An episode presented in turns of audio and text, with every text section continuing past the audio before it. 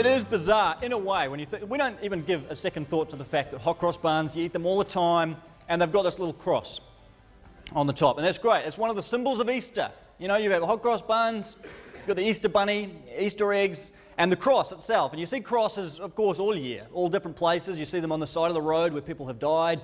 Uh, you see them at gravesides. You see them in churches like this. We don't even think twice about it. But just for a second, Try and put yourselves back into the historical time period that the cross itself actually came out of. And it starts to look a little bit bizarre that we put these crosses on a food group and take this tasty little bun and stick a cross on the top of it and eat it without any real thought because the cross, we've, we've kind of domesticated the cross a lot these days. Uh, but of course, the cross represents a form of execution. And we don't like to talk about that on Easter Sunday, but it represents possibly the most inhumane form of execution that history has ever handed down to us. When you look at all the different ways that human beings have found to put other human beings to death, this is quite possibly the most grotesque and the most repulsive and the most agonizing. It was mainly used uh, during the period of the Greek and the Roman empires a little bit during the Persian Empire, around about just the late BC, early AD centuries. So, around about 2000 years ago, uh, for, for several hundred years. And the basic idea you're probably familiar with, I won't go into all the gory medical details, but you have someone who is literally impaled on this crossbeam. Sometimes by tying the, the, the arms and legs there, sometimes by nailing through the wrists and the feet to keep them up, and they, they die a slow and agonizing death. Usually, they end up dying by asphyxiation because they can't get enough oxygen into their body because they're desperately trying to pull themselves up, if you can imagine, to gasp to get air in. But every uh, stretch they take to try and lift up their diaphragm is just excruciating. In fact, that word excruciating literally means of the cross or from the cross. That's where we get the English word excruciating. We invented a word to describe how painfully agonizing this form of death really is. And tens of thousands of people died this way, not just a few. I mean, the Romans perfected this. It wasn't usually uh, carried out on Roman citizens, but for slaves and peasants particularly tens of thousands of people. In 73 BC, there was a Jewish rebel, uh, Spartacus, who was captured by the Romans, him and 6,000 of his followers, and the emperor was so despising of Spartacus that he ordered that, that Spartacus and his entire 6,000 strong army be all crucified at exactly the same time. So they lined up these crosses along a 192 kilometre stretch of major highway, the Appian Way, just outside of Rome, and they literally put 6,000 of these crosses up and hung up these guys all at one time so that travelers passing along this road would watch these guys squirming and bleeding and dying, hung up like billboards along a huge arterial through the Roman Empire to send a message to everyone else don't mess with Rome. Don't mess with the empire. It's the kind of domination that the symbol contains. It's the kind of power play that's going on. And this is the death that Jesus of Nazareth died. He was born and lived uh, in the early centuries, in the early years of the first century AD, and was crucified by the Roman government in a similar way to tens of thousands of other people. And you can imagine how uh, bizarre and in, in some ways grotesque it must have been, in the years after Jesus' death, when his followers in this movement that began forming around the person and work of Jesus began taking the cross as a religious symbol, began using the cross as a symbol of their identity with Jesus. The fact that they were identified with him and followers of him. They started using the cross at the very historical time that it was still being used to crucify people on. It's one thing for us today to have tamed it right down, but back then, this was still a real form of execution. And yet the cross becomes this profound symbol of faith and hope and life for these followers of Jesus. It's hard for us to get our minds around that today. Maybe an equivalent would be if we wheeled in this morning an electric chair and put it on the stage here. and somehow talked about this as a symbol of faith and identity. I mean, just the offensiveness of that statement, just the alarm that that would raise in people's minds, how hideous, how grotesque that would be. It's that shock value that we've lost because we think nothing of it to put a cross in our church. And yet it was something brutal, it was something agonizing. And that's precisely the point. That's exactly what the cross was supposed to do. It was supposed to shock, it was supposed to cause some degree of offense. Because the cross stands as a representative of everything that has gone wrong with this world. It stands as a symbol of human brutality and human torture and, and the incredible lengths that people will go to to hurt and destroy one another. It stands as a symbol of human depravity and the depths to which we have sunk over the centuries. The cross stands to remind us that things are not okay. You're not okay, I'm not okay, and this world is not okay. I came face to face with this a few weeks ago. I was in the hospital room of a family uh, connected with our church who had just given birth to a stillborn baby. Uh, they went into the delivery suite just a few hours ago, expecting to walk out again, I guess a couple of days later, with a beautiful, living, breathing, healthy baby girl in their arms. And instead, they left with the body of their beautiful daughter Kaya in their arms. And as I sat in that hospital room and tried to think of some words, any words that would bring any kind of semblance of hope and comfort to that family, there's just this sense in the hearts of, I think, everybody in that hospital room that this is not the way it's supposed to be. This is not the way the world is supposed to work. It's like the sense of injustice grips your heart, almost a sense of rage and anger and indignance at what a broken and fallen world we live in. And I think that conclusion that the world is just simply not the way it's supposed to be. That we are not just on the up and up. Things are not just getting better and better. We're not just going to be okay. I think that conclusion is easier and easier to accept today. Because we've, we've come through the Enlightenment, we've come through the age of reason, you know, back in the 18th century when there was this profound confidence in, in, the human mind and human rationality to solve the problems of the universe. And we convinced ourselves that through the reasoning powers of the human mind, through scientific progress, through technological advancement, that eventually we would usher in this utopian society where we would be free and prosperous. And the autonomous human self was on the very throne, that we would be the captain of our fate, that we would be the master of our own souls, that we would reduce everything to natural cause and effect, unlock the secrets and mysteries of the universe, and finally be able to dominate this cosmos that we find ourselves in. And we entered the 20th century with that kind of profound triumphalism. That we were just, the trajectory was up and to the right, that we were going in the right direction and everything was going to be wonderful. The human mind would solve it all. And we had the First World War, and we had the Second World War and the Holocaust. And we had Stalin's regime. In the 80s, we had the Iran Iraq War. In the 90s, we had the Rwandan genocide. And we had 9 11. We have the ongoing threat of global terrorism. And there are fewer and fewer people today willing to stand up and say, Yeah, we're just doing everything's fine, thanks very much. We're on the up and up, everything's just going to be okay. Now, friends, philosophers are scrambling to try and explain the so called problem of evil in the world? What's gone wrong? Where have we come unstuck? Why has the age of modernity not delivered what it promised to us? Why are there so many unmet expectations and broken dreams through history? Where have we come off the rails? And we're so good at pointing the finger out there everywhere and locating the problem in all kinds of places. We want to locate it in power structures and institutions and social or cultural groups and evolutionary processes.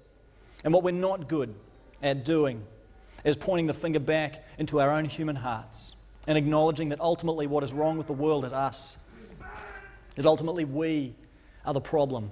And in our really honest moments, those times when we're prepared to be really brutally vulnerable with ourselves, we can bring ourselves maybe to acknowledge that we are part of the problem. The problem's not out there somewhere with society, with humanity, with culture, with the world as some nameless mass of humanity. It's in our hearts. The problem runs through every single individual human heart. And at the very center of it is the fact that you and I have declared our autonomy from the God who created us. We've declared our independence from Him. And we've said to Him, maybe passively through simply ignoring, maybe actively through being antagonistic and railing against Him, but we've said to Him in one way or another, we don't need you. We don't want you. We can do it by ourselves. We can live life on our own it, I'm going my way, I'm doing my thing, and I, I do not need this God in heaven to have anything to do with my life. We've marginalized him and pushed him right out, simply squeezed him out of our consciousness and busied ourselves with a million priorities and hectic schedules, and the voice of God just gets softer and softer and softer inside our head. And so the relationship that God designed us to have with him is ruptured and fractured. And this is simply what the Bible encompasses in one word, which is sin. And it's tough to use that word today. It's lost almost all its currency. It's been so cheapened and misused. But in the very heart of it, sin simply refers to the fact that that relationship between us and the God who designed and created us has been fractured by our own autonomy, by our own doing. And because that relationship is not right, our relationships with one another get severed our relationships with one another get fractured and ruptured as well, and it ripples out to the relationships between groups, between cultures, between societies, between nations. And the source of our problem, even the relationship between us and the planet itself, all of it stems back to our insistence that we have our freedom and our autonomy from the God who designed us, created us, and knows what's best for us. And the cross stands, in the first instance, as a somber reminder of that, as a somber reminder that we're just not okay.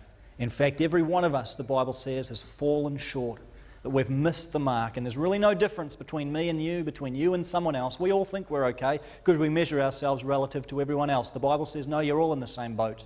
You've all crashed and burned. We've all let ourselves down and we now find ourselves severed from the only possible hope we have God Himself. But there's another dimension to the cross as well. The cross doesn't just stand as a symbol of the bad news, it also stands as a symbol of the good news.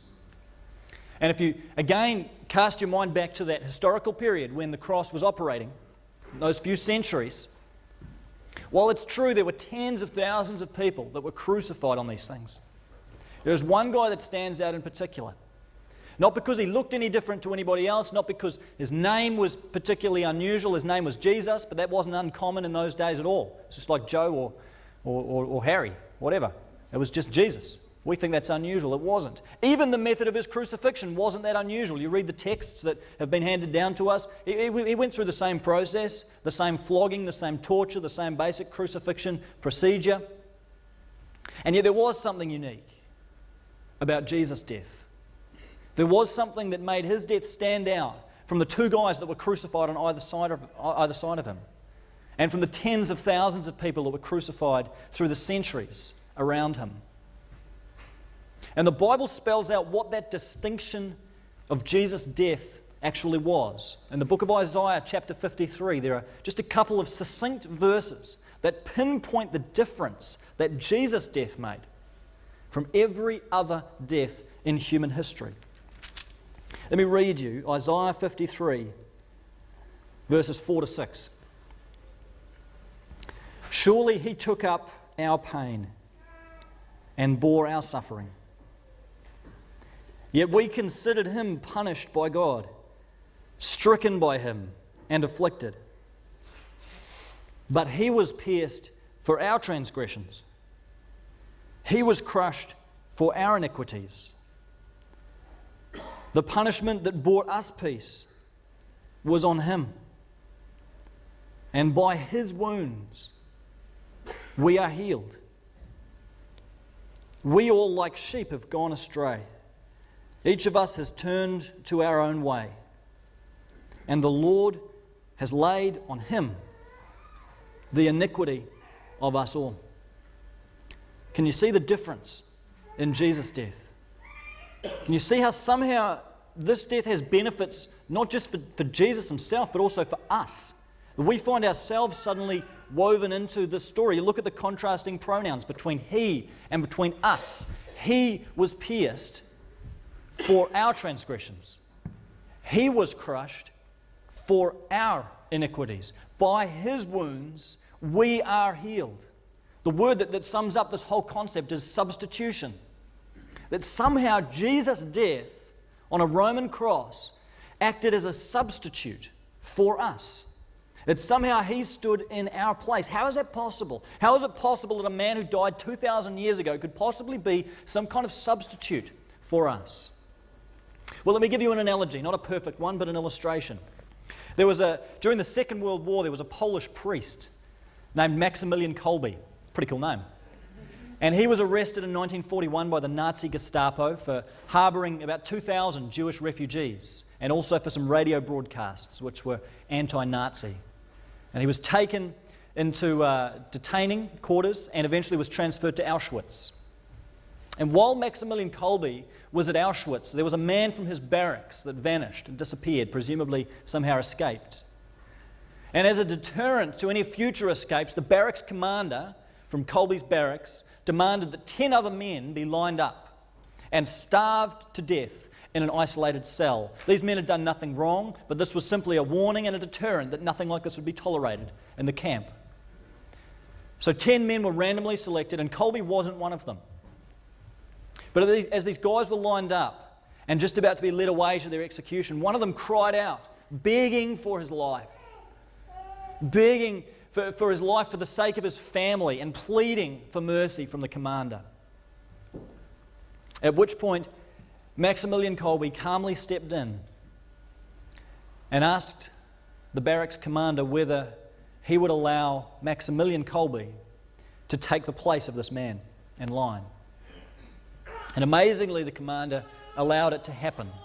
So Maximilian went and stood in line with his other 10 men, and this man who was about to be led away to his own death by starvation was taken out of line and back to join the other prisoners. And Maximilian was led away with these other 10 guys, and over the next couple of days, starved to death along with them. He probably didn't know this guy. He may have known him just in a superficial way, but in that moment, Maximilian Kolbe decided voluntarily and willingly to offer his life as a substitute for this man, to offer himself as an exchange for this man's life, to save the life of this other prisoner. In some way, that, that, that might help give you a bit of a glimpse into what's going on in this passage that we read as we, we consider the idea that Jesus was somehow our substitute. It's not a perfect illustration. Because, for example, we deserved the death that Jesus died. It should have really been you and I on the cross. If we're honest with ourselves, you might not think so, but we do deserve that death. We do deserve that punishment. We do deserve that judgment. The Bible says that's what we've earned. That's what we've really brought on ourselves through declaring our autonomy from God and asserting this kind of arrogant independence that we have. We deserve to be led away to that death, to experience the death that Jesus died. And yet, God was not content to simply allow the human creatures that He had made to walk away to their own self created destruction. God wasn't content to see you and I just drift mindlessly toward our own doom. I don't know what your perception of God is this morning. I don't know how you think about Him. When you hear that word God, the connotations that come to your mind. A lot of the time, a lot of people have this idea that God is just this aloof and distant deity. It's a very Greek kind of conception of God, that he is just indifferent. Aristotle called God the unmoved mover. He's just out there and he's indifferent to the plight of humanity. He's just washing his hands of it, doesn't really give a rip about us. He just kind of wound the clock up once upon a time and now he's just letting it run. He's removed and alienated from the mess that we are in. I think that's how a lot of people think about God. He doesn't ultimately care. He's not really concerned about us. And yet, the God that we meet in the Bible is not the unmoved mover. The God that we meet in the Bible is the God that Jurgen Moltmann described as the crucified God. The God who was not content to sit back and watch our own destruction and our own judgment. He was a God who climbed in. He didn't just come up with a solution, He became the solution Himself. 2,000 years ago, God Himself stepped into our human experience. He stepped onto this filthy, sin infested, corrupted planet. and entered into the full experience of humanity, becoming a man. And this is the, the God we meet in the face of Jesus. The God who took on humanity. Not just skin and bones, but the full nature and essence of what it means to be human. And God didn't just condescend himself to that level, he stooped even to the level of death, and a death on a Roman cross that you and I will never have to experience, one of the most brutal and agonizing experiences our minds can possibly picture. God allowed himself to go through that. And as Jesus, who was fully God, hung on that cross that Friday afternoon for those painstaking hours and breathed his last dying breath, an incredible exchange took place. Not one that you could see just simply from the outside. To the passers by, it looked like just another crucifixion on a hill outside the city of Jerusalem. But there was something going on behind the scenes that Isaiah captures in that passage we read. Because in those moments, God took upon himself every single thing that is wrong with this world, every single thing that is wrong with you and I, every single thing that we have done and thought and said and become that is displeasing and disconnected from the God who loves us. God Himself took on all of your failures, all of your past regrets, all that stuff that you've done that you're not proud of. That stuff that when you think about it, you cringe. It makes your stomach turn because there's such regret there. Maybe it's those relationships in your past that you just blew it. Maybe it's those secret habits and addictions that just enslave you and you cannot, despite your very best efforts, seem to free yourselves from them. It's those stupid things that we just keep doing, those things that we mess up and stuff up and screw up and find ourselves sitting down some days saying, Why can I not be the person I want to be? Why can I not be a better person? It's those regrets, it's those anxieties we live with, it's those fears about the future. It's that stuff that we don't even realize we've done that has displeased and dishonored the God who made us. And we didn't even know because mindlessly and blindly we were just carrying on living the life we've always lived, doing the stuff we've always done. All that stuff that suffocates us and stains us and corrupts us. God Himself, in the form of Jesus, took on on the cross. He took it upon himself and he died to pay the price for every single last bit of it. And three days later, he rose again from the grave by the hand and the power of God, so that the words of Isaiah would be real and true, that by his wounds we could be healed. That because of what he has done, because of the great exchange and the substitution of Jesus on the cross, that you and I could truly and finally and fully be healed and set free and forgiven. And that, friends, is the good news of Easter. Not just a superficial cleansing from a few things, not just an easing of a guilty conscience, but a deep and profound, internal, deep tissue cleansing by the power of the God who made us. That is the gift that Jesus makes freely available to every single one of us. And as you read the Bible, that the writers, those ancient writers, just grasp for words and language to try and describe this incredible gift that is now on offer to us. And they use these images. They use the image of a prisoner who's been set free, who was, who was in a ball and chains in a prison cell, and it's like coming into the light for the very first time and squinting in the sun, but the light and the hope of new life, to be free from all that stuff that I'm carrying around with me, free from all my past mistakes and failures and regrets and things that I just detest and despise about myself. The chance to be free, really, truly free from all that. That's what Jesus is offering you, friends. It's that hope of uh, the image of, of, of water, clean, fresh water, that truly cleanses us not just an outward cleansing, but this deep internal living water that washes away all the dirt, washes away all the filth and the grime that we've picked up over the years.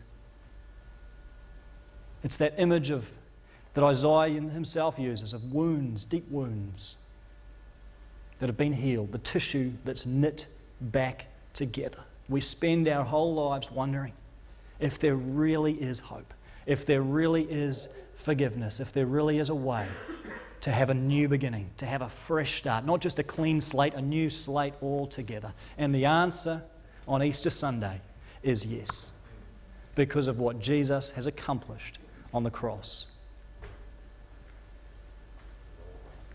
And friends, God doesn't force that on any of us.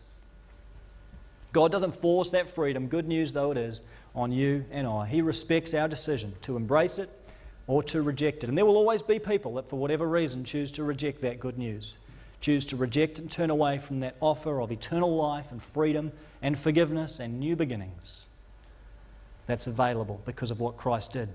And if you're in that boat this morning of saying thanks but no thanks, then I just want to say to you, thank you for coming and thank you for, for giving this a hearing and for listening. And I just pray you won't close your mind to this in the future. You'll leave it open to a, allow that investigation to, to somehow continue. But there will also be people that say yes. There will be people that say, you know, I'm sick of running from this. I'm sick of hiding from this. I'm sick of pretending all this doesn't exist and just going on doing my own thing, my own way, and just continuing to be plagued by a deep guilt and burden that I keep carrying around. I need this freedom. I need this. And today is going to be the day that I run back into the arms of that God who created me and re enter that relationship with Him that was lost because of my own wrongdoing. And I know this idea that we're talking about of beginning a relationship with God.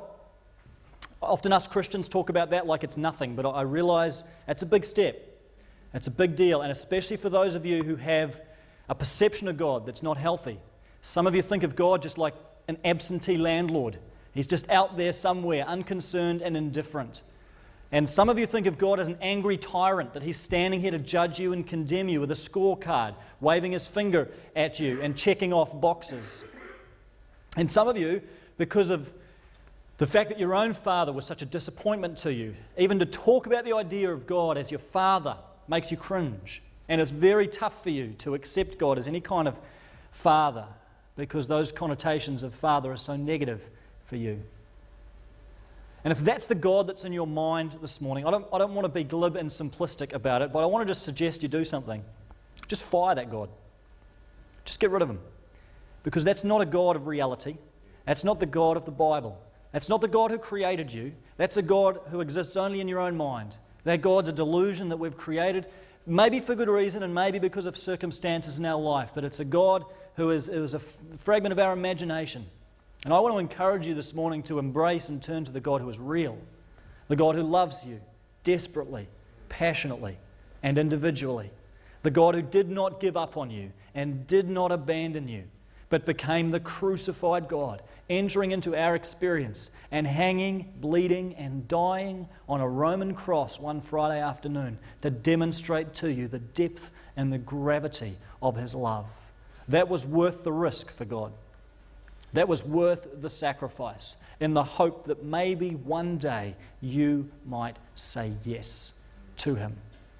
Not that God is a God who's dependent on us, but He's a God who longs for relationship and intimacy because He knows it is for our best.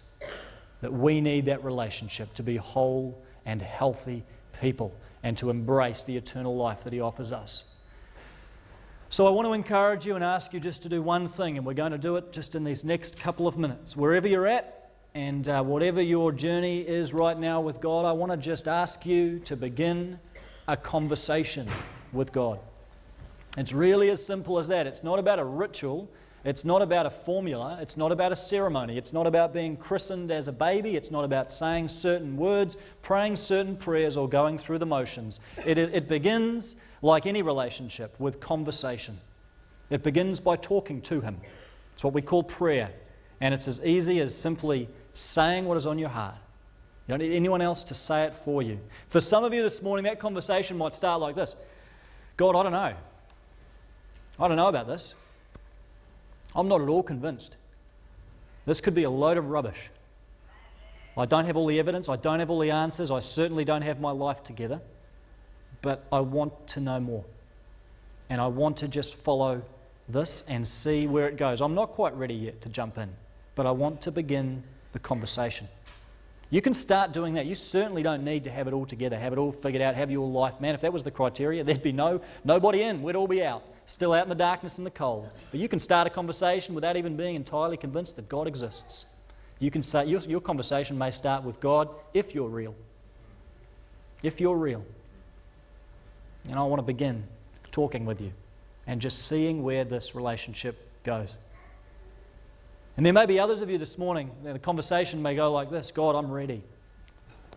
I'm sick of running, I'm sick of hiding. Today's the day. I'm ready to step back into a relationship with you. I'm ready to take hold of the free gift of eternal life that's made available because of Jesus on the cross. And I want to come to you and say that I'm sorry for everything that I've done and messed up. And I just want to embrace your way for my life. I want to embrace your forgiveness and your cleansing and your freedom. You might be right ready to say those words to God this morning, right ready to re enter that relationship with Him. And if that's you, I want to encourage you to have the guts and the boldness to take that step today. We can all walk out of here, push this to the back of our minds, and carry on living the life that we, that we want to live, or we can do something about it. Make today a day of decision as these issues come into clarity. Make today the day that you act and begin that conversation with God. And so I want to lead us just in a, in a minute or two of silence, really, to give you the opportunity because I don't know how that conversation needs to start for you. But I'll kick us off, and then I'm just going to give you a minute or two to, to keep that conversation going with God and say whatever it is to Him that you need to say today. And then the band's going to come and finish with a song as we continue to reflect and close our service. So let's pray together.